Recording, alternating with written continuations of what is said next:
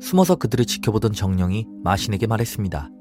아침이 가까웠으니 동이 트기 전에 그를 제자리로 옮겨 놓읍시다. 정령은 셔츠만 입은 채 잠들어 있는 핫산을 안아 올린 뒤 벗어놓은 옷들을 그대로 놔두고 하늘로 날아올랐습니다. 그리고 마신과 경쟁하며 비행했습니다. 모스크에서 들리는 성직자들의 기도 소리가 새벽이 다가왔음을 알렸고 그때 알라는 그의 천사들을 동원해 유성을 떨어뜨려 날아가던 마신을 격추시켰습니다. 그렇게 마신은 멸망에 이르렀지만 핫산을 안고 있던 정령은 탈출했습니다.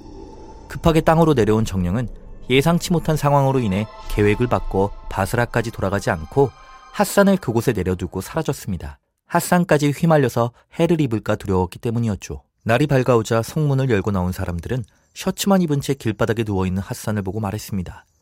이 잘생긴 남자와 하룻밤을 보낸 운 좋은 여인은 그가 옷 입을 새도 없이 떠났군. 또 다른 누군가는 이 친구 어제 술집에서 포도주를 과음하고 길바닥에 쓰러진 모양이야. 라고 말했죠.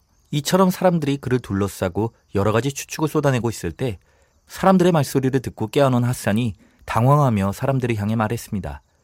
선생님들, 지금 제가 있는 곳이 어디이며 무슨 연유로 저를 둘러싸고 계신 겁니까? 그러자 사람들이 대답했습니다. 새벽 기도에 가는 중에 길바닥에 바지도 입지 않고 쓰러져 있는 자네를 보았고 그것이 전부요. 대체 어젯밤에 어디서 얼마나 마셨길래 이 지경이 된 것이오. 핫산이 지난밤 카이로에서 잠들었다고 말하자 누군가 말했습니다. 자네 어제 술보다 위험한 걸 먹은 모양이군. 그러자 다른 이는 멀쩡하게 생겨서 어디 아픈 친구가 아닌가? 라고 말했고 결국 사람들은 핫산이 제정신이 아닌 것으로 결론 내린 뒤 이렇게 말했습니다. 딱한 친구로구만. 어젯밤 이집트 카이로에서 잠들었던 사람이 지금 다마스쿠스 성문 앞에 있는 게 말이 되는가? 자네가 새라도 그건 불가능할 것 같네. 큰 충격을 받은 듯 핫산이 몹시 혼란스러운 표정으로 말했습니다. 신께 맹세코 거짓이 아닙니다. 심지어 어제 오후에는 바스라에 있었단 말입니다. 그러자 사람들은 손뼉을 치고 웃으며 큰 소리로 외쳤습니다. 미친 사람이로다. 아, 이 가엾은 젊은이여. 광기는 사람을 차별하지 않고 찾아오는구나. 그게 아니라면 당신은 꿈을 꾼 것이오. 그러나 핫산은 본인이 지난밤 카이로에서 신부를 맞이한 새 신랑이었다는 아무도 믿기 힘든 해괴망측한 주장을 계속했고 이어서 사람들에게 말하길 신께 맹세코 꿈이 아니었습니다. 만일 꿈이라면 제가 지니고 있던 금화 주머니와 터번, 바지는 어디로 사라졌다는 말입니까?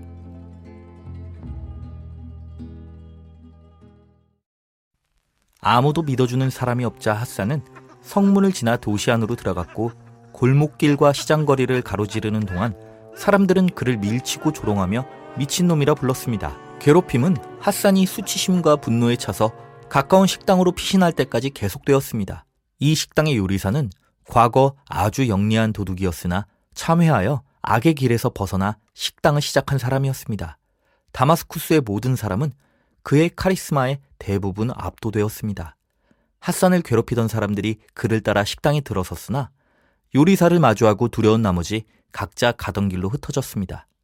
요리사는 핫산을 보고 그의 아름다운 외모에 반해 이렇게 말했습니다. 젊은이는 어디에서 왔는가? 자네의 이야기를 내게 들려주게. 핫산은 처음부터 끝까지 그가 경험한 모든 일에 대해 이야기했고 이를 들은 요리사가 말했습니다. 베드르 알딘 핫산이라.